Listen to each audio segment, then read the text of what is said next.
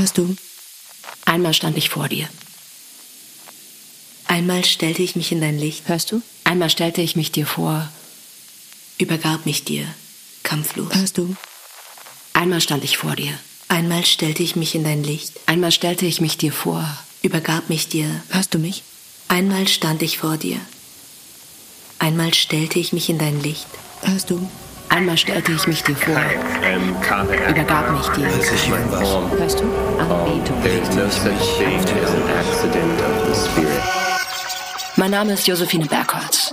Und mein Name ist Tanas Gulsappo. Ihr hört Stoff aus Luft.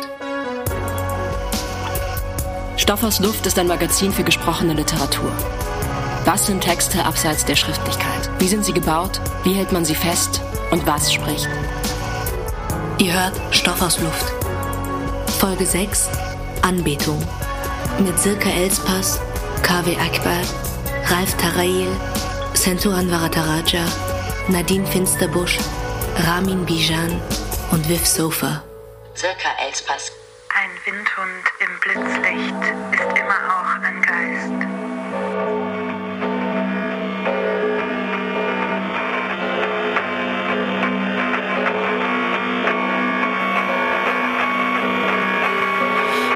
Ich bin noch nicht ganz wach. Ich wache in einer Welt, die für mich gemacht ist. Ein Richter kommt und verneigt sich symbolisch. Er sagt, It's such a waste of all that you are. Ich messe den Puls an meinem Hals, er ist noch da. Was fange ich damit jetzt an? Ich könnte einen Windhund auf ein Podest stellen. Einen Windhund auf ein Podest zu stellen ist nicht schwer. Eher darunter auf die Knie zu fallen und sich dann wieder aufrichten, geht in die Gelenke. Ich verneige mich. Ein Windhund ist ein Windhund auf einem Podest. Sein silbernes Haar weht im Wind der Höhe symbolisch. Waste of all that I am? Not a waste of all that you are. Ich bin noch nicht ganz wach. Ich wache auf in einer Welt, die nicht für mich gemacht ist. Ein Windhund im Blitzlicht ist immer auch ein Geist. Ich verneige mich und bleibe liegen. Ein Windhund ist ein Windhund, ist im Blitzlicht immer auch ein Geist. Ich verneige mich und bleibe liegen. Such a waste. Ein Windhund im Blitzlicht ist immer auch ein Geist. Ein Windhund im Blitzlicht ist immer Ein auch Windhund ein ist Geist. ein Windhund ist im Blitzlicht immer auch ein Geist. such a waste of all that I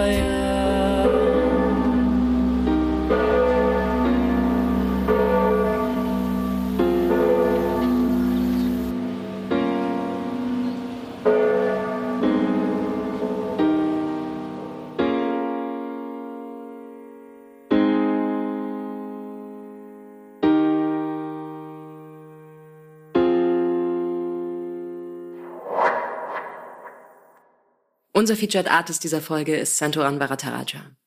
Er ist vielfach ausgezeichneter Schriftsteller, hat Theologie und Philosophie in Marburg, Berlin und London studiert und ist Autor von zwei Romanen.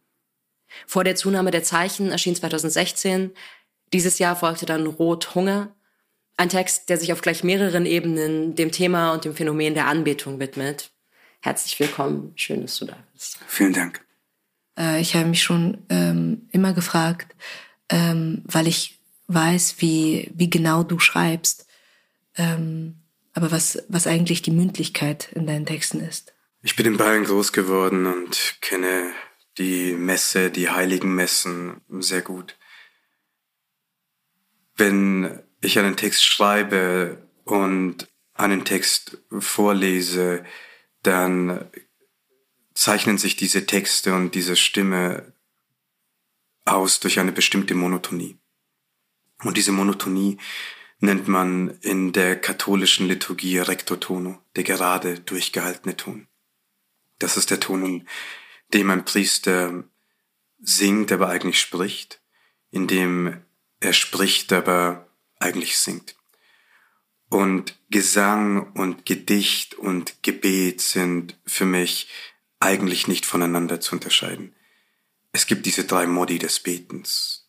Im Singen, im Sprechen und in einer Stimme, die keine Stimme ist, weil sie still artikuliert wird und weil sie nur sich in dieser Stille aussprechen lässt. Es gibt ähm, dieses Motiv der Veränderlichkeit sehr, sehr stark und auch der, der Notwendigkeit, dass Platz hat irgendwie und anerkannt wird, dass alles Lebende sich ändert. Wie ist das, wie, wie brutal ist es dann, eine Person zu sein, die Bücher schreibt, äh, die gedruckt sind und in der Welt sind und die die Veränderung zwar irgendwie im Vortrag und äh, in ihrem besprochen werden spiegeln können, aber nicht in ihrer Gegenständlichkeit. Ich kann mich nicht daran erinnern, dass ich Angst vor dem Papier und vor dem Gedrucktsein jemals hatte, weil ich auch selbst erfahren habe, dass selbst wenn ein Text gedruckt worden ist, dieser Text nicht steht. Dieser Text ist genauso wandelbar und verwandelbar, wie wir selbst es sind. Wir können einen Text vor zehn Jahren gelesen haben und zehn Jahre später fallen uns andere Dinge auf. Andere Dinge sind wichtiger für uns geworden. Der Text spricht zu uns in einer anderen Stimme und in einer anderen Sprache. Und weil das möglich ist, glaube ich, ist auch ein Text ein, eine lebendige Entität. Gleichzeitig aber auch besteht die Herausforderung, wenn wir schreiben, wenn wir beten, wenn wir einen Menschen lieben, darin, dass wir diesem Menschen diese Wandelbarkeit und diese Verwandlungen zugestehen dass wir ihn nicht zu einem Stein und nicht zu einem Ebenbild und zu einem Abbild machen dürfen, sondern dass dieser Mensch immer ein Urbild jenseits aller Bilder bleibt und wir uns selbst von ihm kein Bild machen können.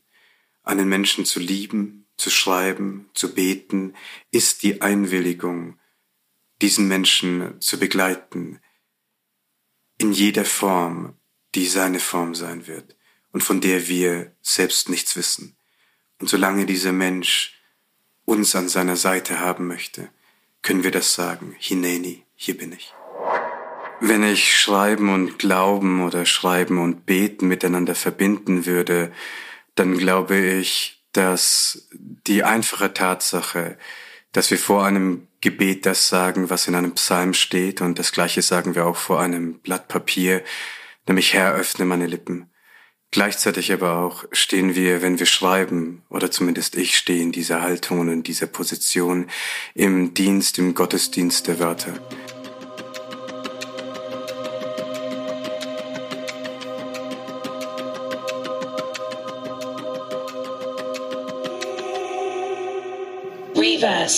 Hi, I'm Kaveh Akbar, and this is my poem called There is No Such Thing as an Accident of the Spirit.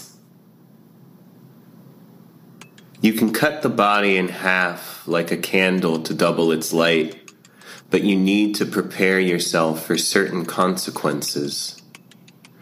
All I know about science, neurons, neutrinos, communicable disease, could fit inside a toothpick with wood to spare. Blow it away like an eyelash or lamplight. Show me one beast that loves itself as relentlessly as even the most miserable man. I'll wait. Verily, they sent down language, filling us with words like seawater filling a lung. You can hear them listening now for our listening. Ask me again about my doubt turquoise today and almond hard. It speaks only of what it can't see itself. One chromosome bowing politely to the next, or the way our lips still sometimes move when we sleep. Und die Schönheit der Lektüre besteht ja darin, dass wir immer als andere auf die Texte verwandelt zurückkommen und die Texte auch als Verwandelte sehen. Das heißt, aus den Trümmern der Heiligen Schrift und aus den Trümmern und Beschädigungen der Jahrtausende alte, alten Interpretation Gott zu bergen, einen anderen Gott zu finden, ist eine Tätigkeit der Befreiung.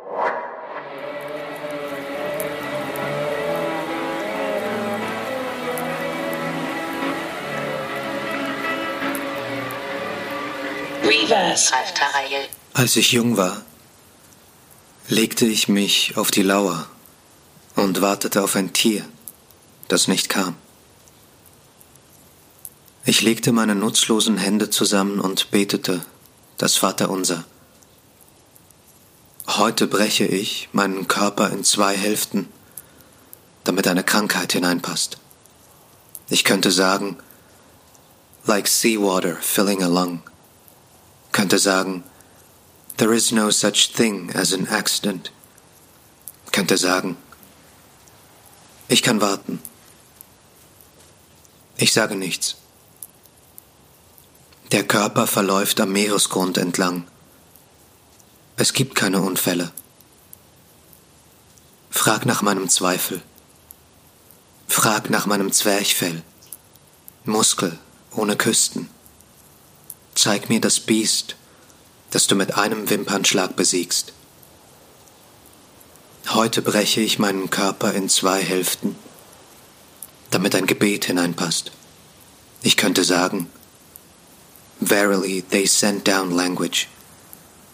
Könnte sagen, der Komparativ von Turm ist Trümmer. Ich sage nichts.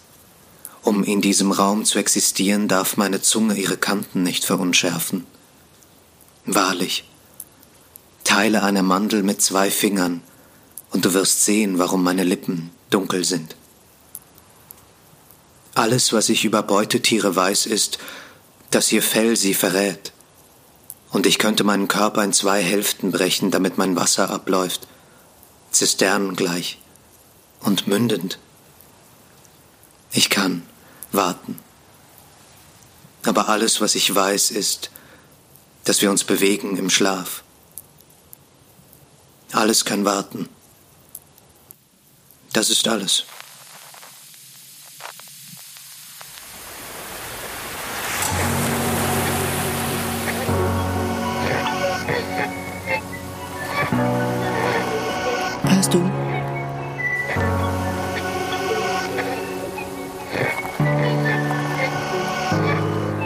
Hörst du? Hörst du? Hörst du mich?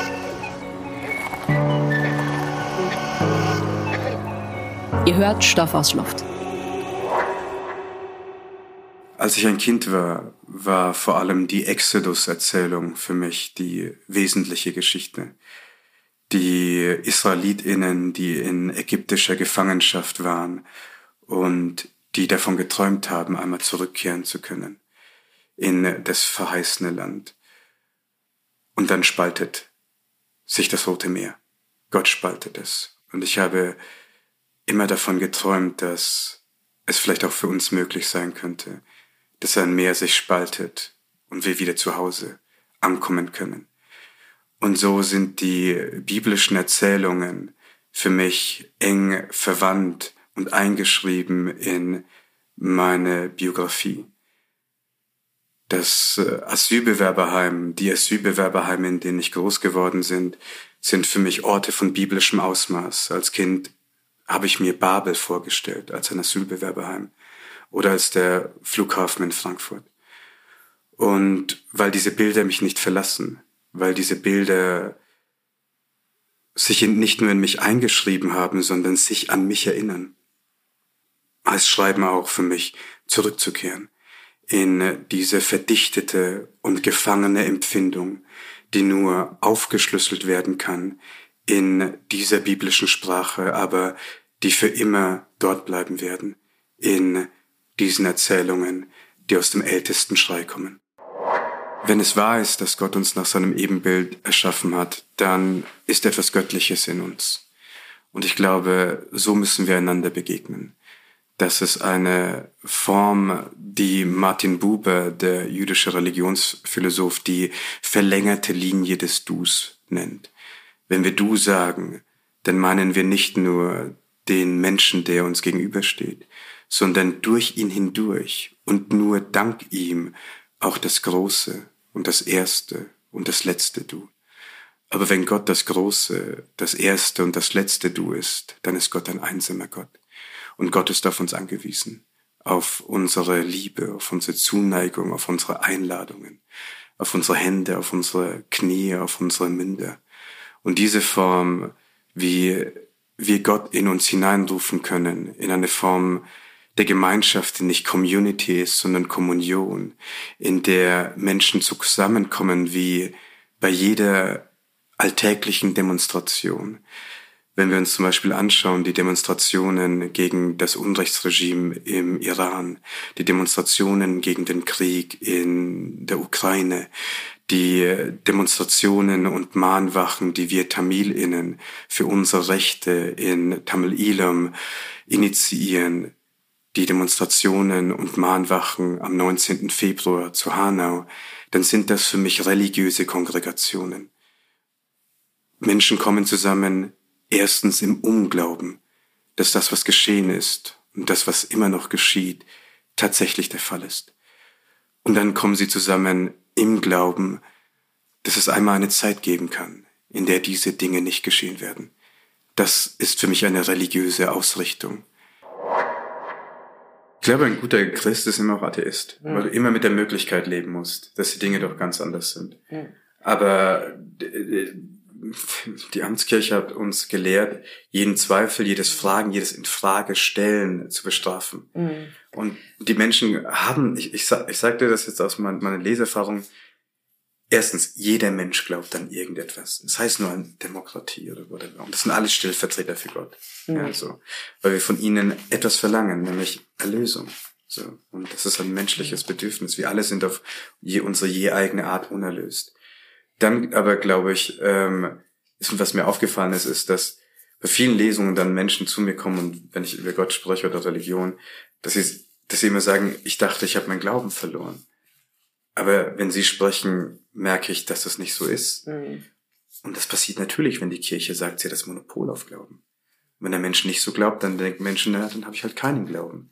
Aber das glaube ich nicht. Auch, ich glaube auch Atheistinnen, das ist, Atheistinnen sind für mich Menschen, die, die sich von Gott abgewandt haben aus Enttäuschung. Mhm. Ja, weil, weil der Gott, den wir gelehrt bekommen haben, ein Gott ohne Gnade ist. Mhm. So.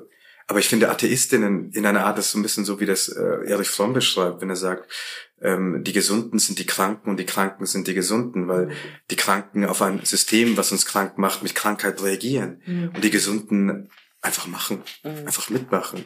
So ist auch ein bisschen mit dem Atheismus. Ich denke, viele Atheistinnen haben ein sehr gesundes Verständnis von Gott, mhm. weil sie ganz genau wissen, so sollte Gott sein. Mhm. Aber so ist nicht der Gott, der uns vermittelt worden ist.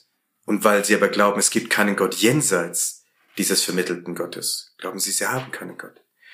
Und so verstehe ich das in, äh, ja, in dieser Hinsicht. Hörst du? Hörst du?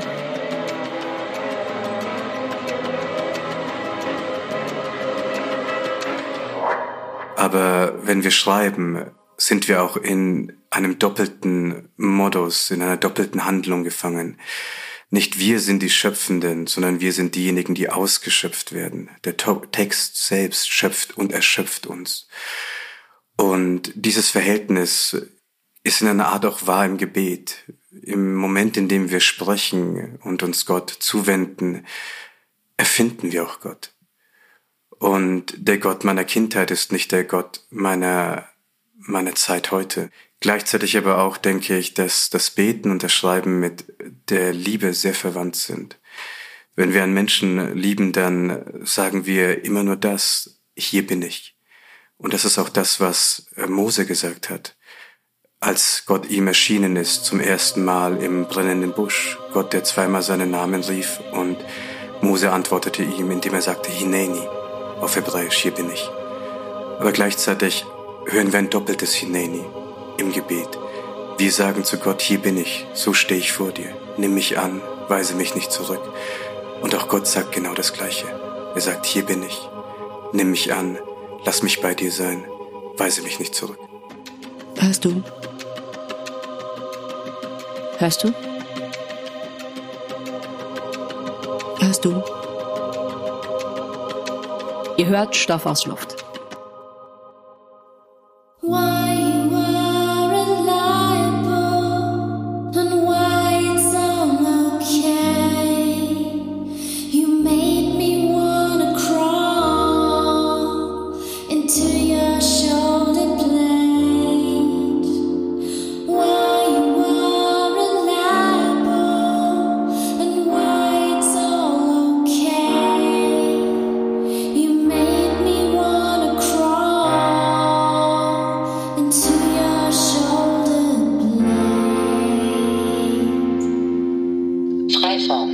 Nadine Finsterbusch. Ein Fandom war noch nie von Natur aus gut oder schlecht. Es geht um den Austausch von Geld gegen Waren, Machtkämpfe, Privilegien und intensives Interesse oder gelegentlich unkritische Hingabe an einen anderen Menschen. Ein Fan zu sein kann kompliziert sein, sagt Hannah Ewens.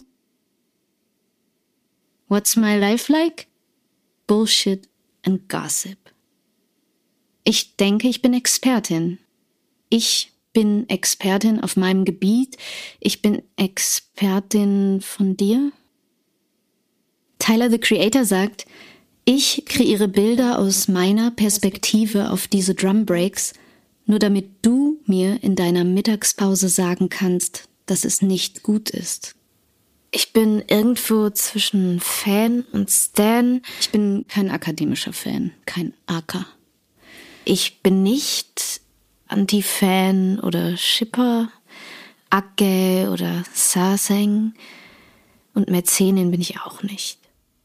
Ich feuere dich an, ich verfolge, was du so tust. Ich bin manchmal fixiert auf dich und ich sammle alles, was mit dir zu tun hat. Ich feiere dich. Ich lerne manchmal was von dir auswendig. Ich habe echt viele Screenshots gemacht.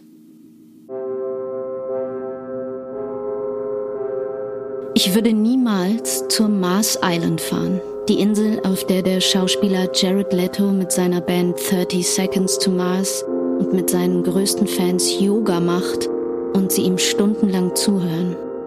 So stelle ich mir das vor. Er redet und sie sitzen um ihn herum. Alle tragen weiß. Später hat man angeblich Sex in Zelten, sagen Leute auf Demois. Ich habe aber ernsthaft überlegt, nach Los Angeles zu fliegen, nur um den Kotzschrein mit eigenen Augen zu sehen.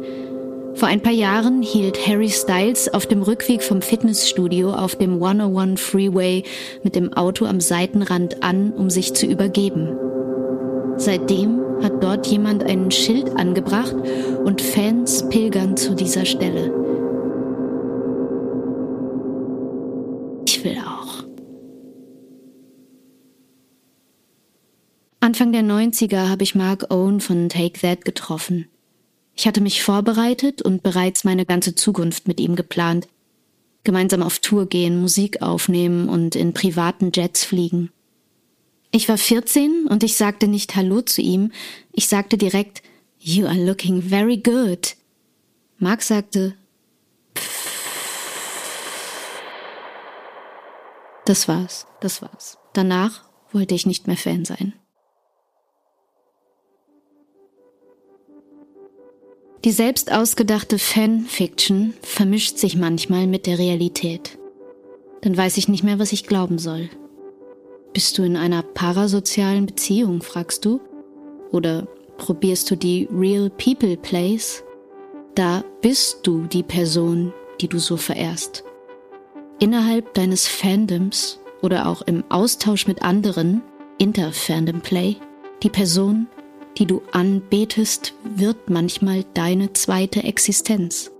Du magst etwas aus dem Mainstream, aber du bist nicht Teil des Mainstreams das richtige Fansein findet man im Verborgenen. Du denkst, Wenn ich dich nicht haben kann, dann soll dich niemand haben. Du sagst, du liebst die Idee von Blutbriefen irgendwie. Du weißt nicht, ob du die Haarsträhne oder den geklauten Stift ersteigern würdest. Hashtag Cutting for Bieber war ein Scherz. Genauso wie Hashtag Skin for 1D. Aber du behauptest Hashtag Cutting for Cookie nicht. Das war ernst.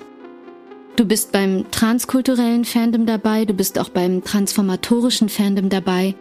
Die Quellen werden nach Bedarf angepasst und verdreht. Du sagst, ich bin Teil des angepassten und mimetischen Fandoms. Ich akzeptiere die Fakten, wie sie mir präsentiert werden. Du sagst, ich will nur relaxen und so tun, als sei ich happy. Du eignest dir Twitter-Sprache an, die nicht deine ist, die ist nicht von dir. Cosplayst in Fake Gucci, Du zitierst Alison McCracken. Fandom ist der Gegensatz der Idee von weißer, heterosexueller Männlichkeit. Wir sagen beide, ich weiß, dass ich loyale Konsumentin bin und Produkte auf mein Leben beziehe. All das selbstgemachte Merch und die ganzen Memes, die Gemeinschaft, der Austausch und Support und die Leidenschaft. Ich liebe das.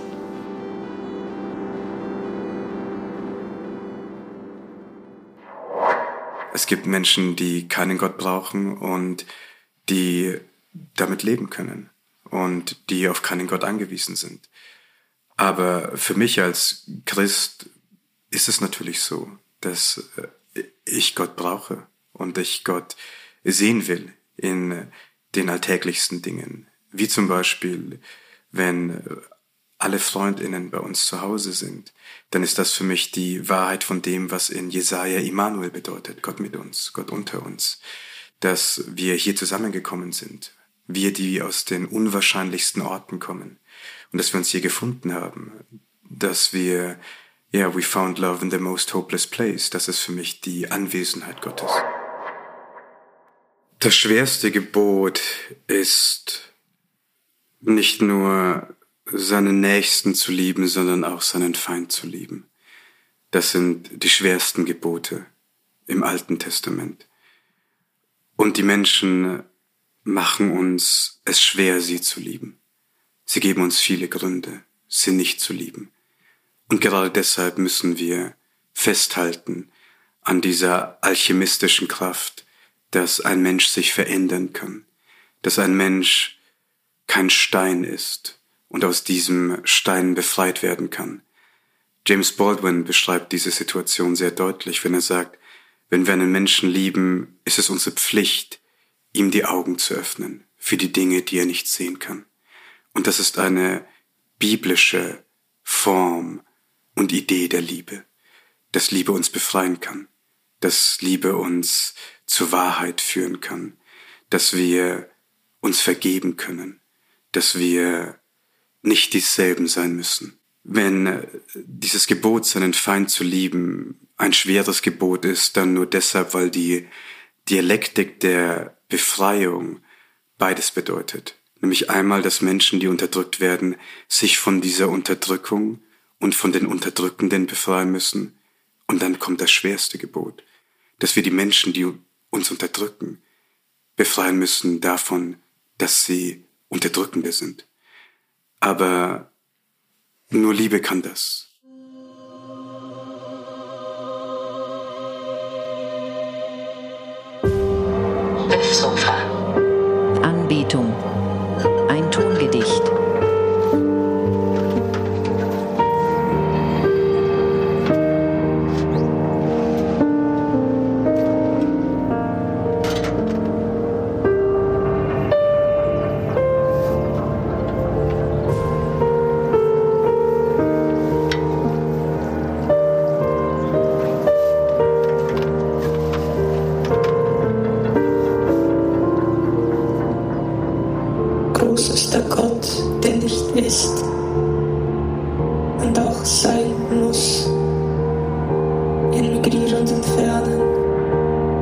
Nähen.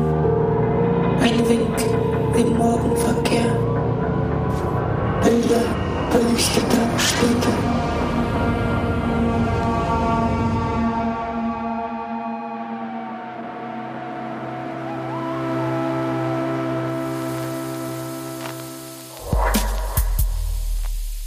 Ihr hört Stoff aus Luft. Magazin für gesprochene Literatur.